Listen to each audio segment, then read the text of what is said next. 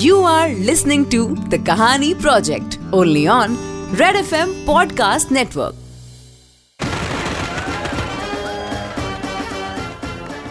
शादियाँ तो हमने बहुत देखी हैं। अक्सर माँ बाप बच्चों को बताते हैं, जब हमारी शादी हुई थी तो ऐसा हुआ था और वैसा हुआ था। लेकिन पेरेंट्स की शादी, ये कुछ सुनने में अजीब सा लगता है। दिवाली को एक हफ़्ता ही बचा था। श्रद्धा से उसकी माँ ने कह रखा था कि हफ़्ते भर पहले घर की सफ़ाई कर लेंगे। इसलिए संडे को श्रद्धा स्विमिंग क्लासेस नहीं गई। बेटा आज तेरा स्विमिंग क्लास था ना? आज क्लास ड्रॉप कर दिया ना माँ। घर की सफ़ाई का प्लान आप ही ने तो बना के रखा है। अरे हाँ देखना मैं खुद ही भूल गई। जा झाड़ू ले आ जल्दी से जल्दी से शुरू हो जाते हैं। माँ बेटी की जोड़ी ने सर पे तौलिया लपेटा और काम पे लग गए। कोलकाता बेंगलोर दिल्ली। न जाने कहाँ कहाँ पे रही थी श्रद्धा और श्रद्धा की फैमिली लेकिन मुंबई में ही रहते हुए अंजना जी को आज 20 साल हो गए हैं। श्रद्धा की मम्मी, पापा भाई बहन सब अंजना जी ही तो हैं। श्रद्धा जब चार साल की थी, तभी मानो खुशियों ने नाता तोड़ लिया था। बिज़नेस ट्रिप से लौट रहे उसके पापा की कार नदी में जा गिरी थी। तब से माँ ने ज़िंदगी अकेले कैसे गुजारी है, ये श्रद्धा अच्छे से जानती है। माँ ये पुरानी चीज़ें भी बेच क्यों नहीं देती? फालतू में छज्जे पे सालों से पड़ी हैं। नहीं बेटा रहने दे। माँ की आँख में आँसू थे। क्या हुआ माँ? आप आप रो रही हो?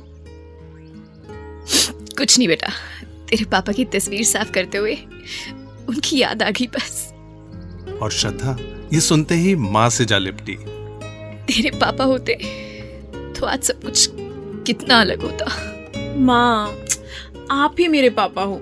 मेरा सब कुछ हो। माँ के आँसू पोंछते हुए श्रद्धा बोली अच्छा छोड़ो बीती बातों को। जाओ मुँह धो लो आप। आप मुस्कुराती हुई अच्छी लगती हो। और अंजना जी वॉशरूम चली गई। छत की सफ़ाई करते हुए श्रद्धा के हाथ एक डायरी लगी। देखा तो माँ की हैंडराइटिंग देखी। पन्ने कुछ पीले पड़ गए थे। मैले से।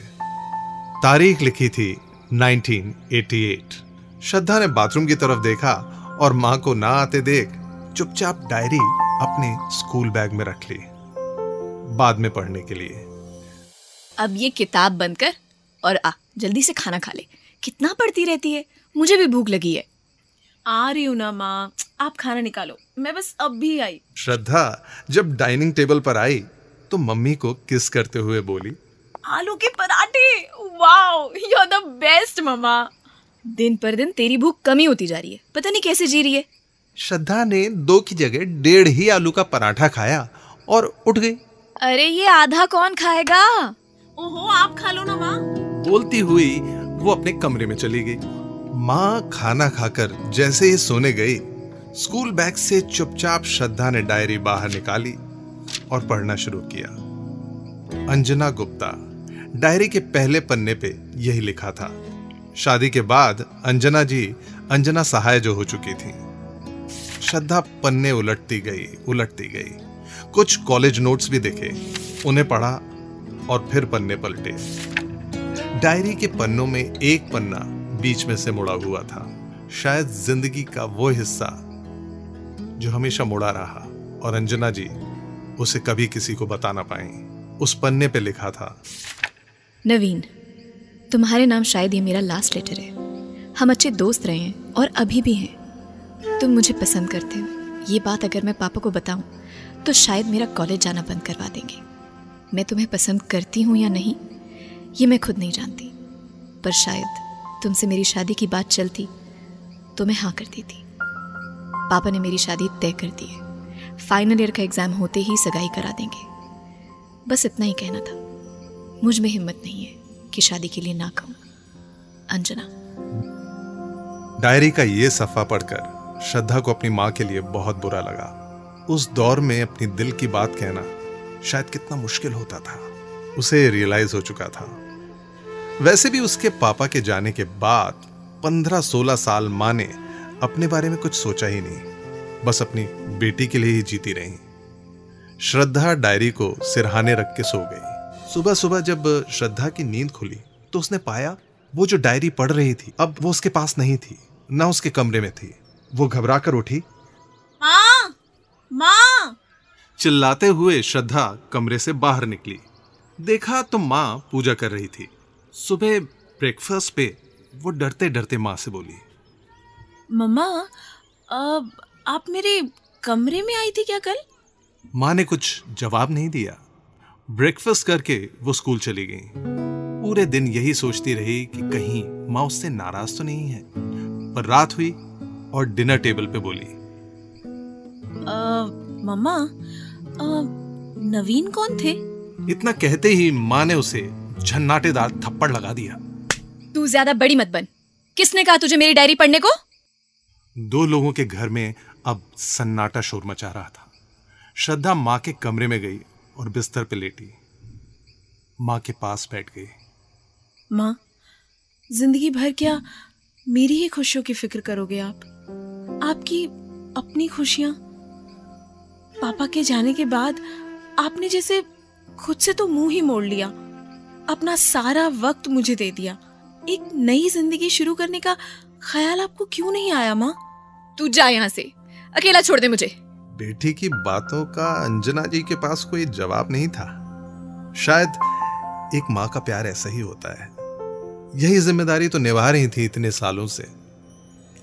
अगले दिन श्रद्धा ने न जाने कैसे फेसबुक के ज़रिए नवीन जी को ढूंढ लिया। डिनर टेबल पे आज श्रद्धा अपना लैपटॉप ले आई है। फेसबुक लॉगिन किया। नवीन जी का प्रोफ़ाइल निकाला और बोली, मम्मा, यही है ना नवीन जी? नवीन कुमार। नहीं क्या क्या चाहती क्या हो तुम? अंजना जी ने गुस्से से पूछा। श्रद्धा ने प्यार से माँ के हाथ पे अपना हाथ रखा और कहा मम्मा नवीन जी ने आज तक शादी नहीं की है। मैं चाहती हूँ कि आप दोनों शादी कर लो। तू पागल होगी है। क्या बकरी है? माँ टाइम बदल गया है। कब तक ऐसे पापा को याद कर करके रोती रहोगी? मुझे कोई ऐतराज नहीं है तो आप इतना क्यों सोच रही हो? कम ऑन माँ आपको मेरी बात माननी ही पड़ेगी।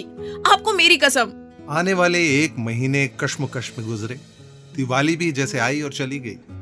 नीरस और बेजान। इधर श्रद्धा को जब भी मौका मिलता वो माँ को मनाने में लगी रहती। एक दिन माँ ने उससे पूछ ही लिया। नवीन का क्या? क्या वो मुझसे शादी कर लेगा?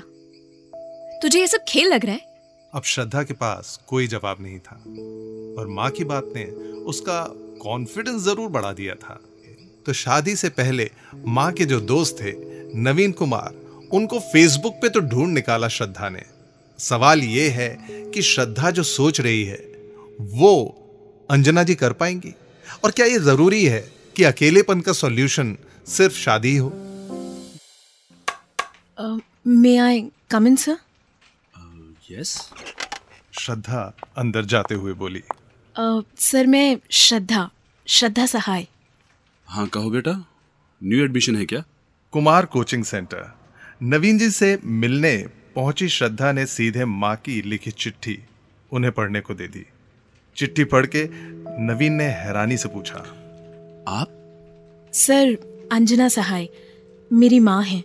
ये चिट्ठी माँ ने कॉलेज के दिनों में आपको लिखी थी। पर कभी आपको भेजी नहीं। श्रद्धा ने सारी बात नवीन जी को बताई। बेटा अगर मैं हाँ कह भी दूँ तो क्या अंजना मान जाएगी? अब सॉरी तुम्हारी मम्मी मान जाएँगी? श्रद्धा चेयर से उठी बाहर गई और ठीक दो मिनट बाद लौटी। अंजना तुम? यहाँ इस शहर में। और तुम? श्रद्धा अपनी माँ को साथ ले आई थी। दोनों एक दूसरे को देखते रहे।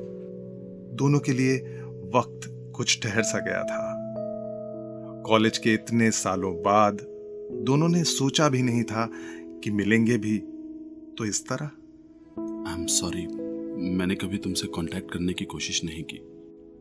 तुमने कभी क्यों नहीं सोचा शादी करने का? जिससे करना चाहता था। उसकी शादी हो गई थी। नवीन के इस जवाब से अंजना को शायद अपना जवाब मिल गया था। श्रद्धा ने चुटकी बजाकर दोनों का अटेंशन अपनी ओर खींचा। कोचिंग सेंटर घूमने का बहाना बनाकर वो वहाँ से निकल गई। नवीन और अंजना जी दोनों एक दूसरे को मिलकर खुश भी थे और कुछ कंफ्यूज भी थे। आखिर बातें करें भी तो क्या? कहाँ से शुरू करें? कहाँ खत्म? सफ़ेद हो चुके बाल, ढलती उम्र और गुजरती ज़िंदगी। दोनों एक नए पड़ाव पे खड़े थे। दोनों की ज़िंदगी अब एक नया मोड़ लेने वाली थी। ये दोनों की चमकती आँखें बयान कर रही थी। दिवाली तो बीत चुकी थी, पर अब जाकर अंजना जी की ज़िंदगी में वक्त खुशियों की रोशनी कर गया। You are listening to the Kahani Project, only on Red FM Podcast Network.